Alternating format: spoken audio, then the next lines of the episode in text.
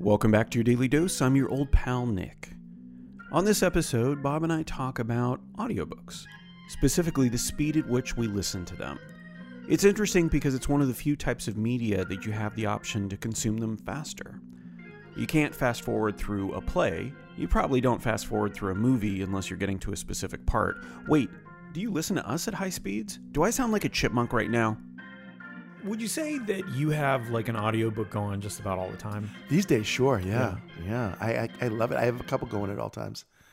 So I have a couple questions for you in terms of audiobooks and preferences Yeah. and stuff like that. So I'm listening to one and I think they went they went a really interesting way with how they did their voice actors. So there are six main characters and the different chapters are from different perspectives. Oh, I love those kind of books. Yeah, yeah, and I think Game of Thrones is like that too. Yeah, right? exactly. But um, so what they did was they hired a voice actor for each of those people, Oh yeah. and then they are going to be referencing the other characters. So then they're doing those voices as well. Oh oh, interesting. right? Yeah. So yeah. So and everybody has different accents and stuff like that. So I'm like, this is it's impressive Yeah. on some level that they're doing this. They're putting the effort into Well, it's it. like individual storytellers, though, right? Yeah. Because you telling me a story, Yeah. you're going to do the voices of the people that you're telling the story of, Yep. and it's going to have your spin on them. So it kind of shows a you little bit, yeah. insights into them as to how they portray the other people as well, right? But I am finding myself nitpicking a little bit because sometimes they get the accents wrong. Like one character is South African and only one person is doing that accent when they do his voice. Right? And I'm like, okay, well you're you're missing that.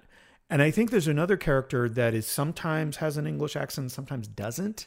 And I'm like, wait, does he? Is he supposed to? Oh, see, it's it's actually almost interfering with the story at that It, point. it is getting a little distracting for me, but I do admire the idea of it. I'm I do like, too. that's the way to go in terms of all of this. but maybe maybe them bending on the accent side so they have a little more consistency so that the reader can follow the story. yeah, because I, I do love that. The first time I experienced that dynamic was in a book called The Poisonwood Bible by Barbara Kingsolver. And by the way, I highly recommend the book because it's it's an epic ta- tale of an evangelist who takes his family to Africa to live. Uh, a missionary, I should say evangelist, but he was also evangel- evangelical. And it's the story of the torture and trials of this family trying to survive in a primitive culture with a, jungle full of murderous animals surrounding them. And it was really, really well told. One of the few books that made me laugh and cry and think and feel all the feels. Uh, but I love that perspective of having individual characters share their view of the story. Did you have in your book?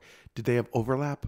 Uh, in other words, you hear that the same incident told by they would describe it. people? Yeah, yeah. There's some back and forth with that where they're going uh, through that. You you hear about it after because it's still pushing the story along.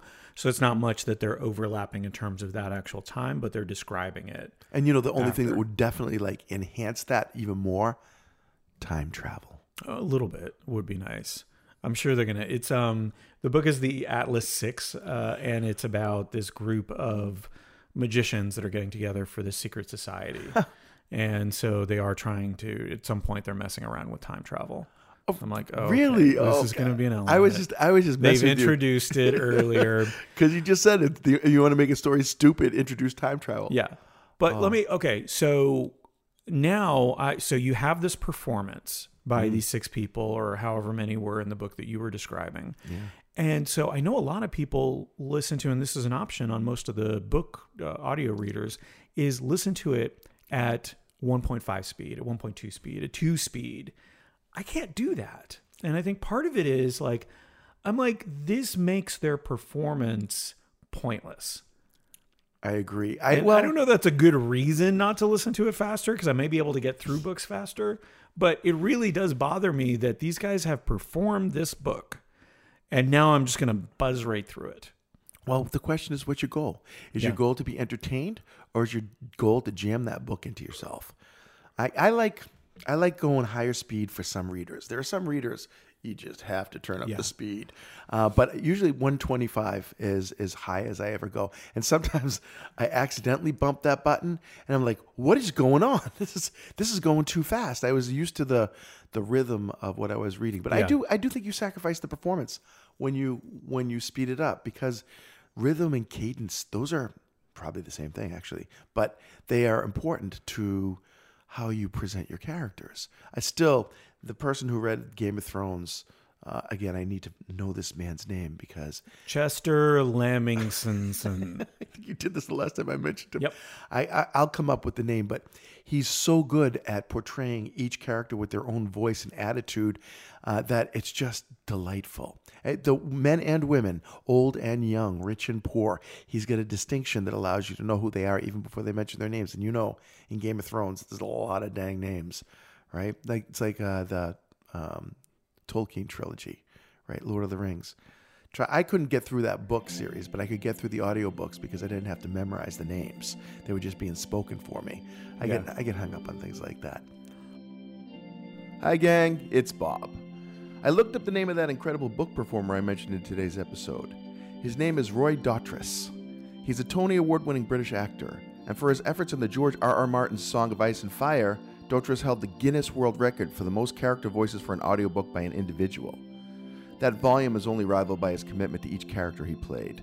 Dotrice was in his late 70s when he recorded those books and died in 2017 at the ripe old age of 94. So now you know, dear listener, and so do I. That's all for this episode of The Dose. Thanks for listening.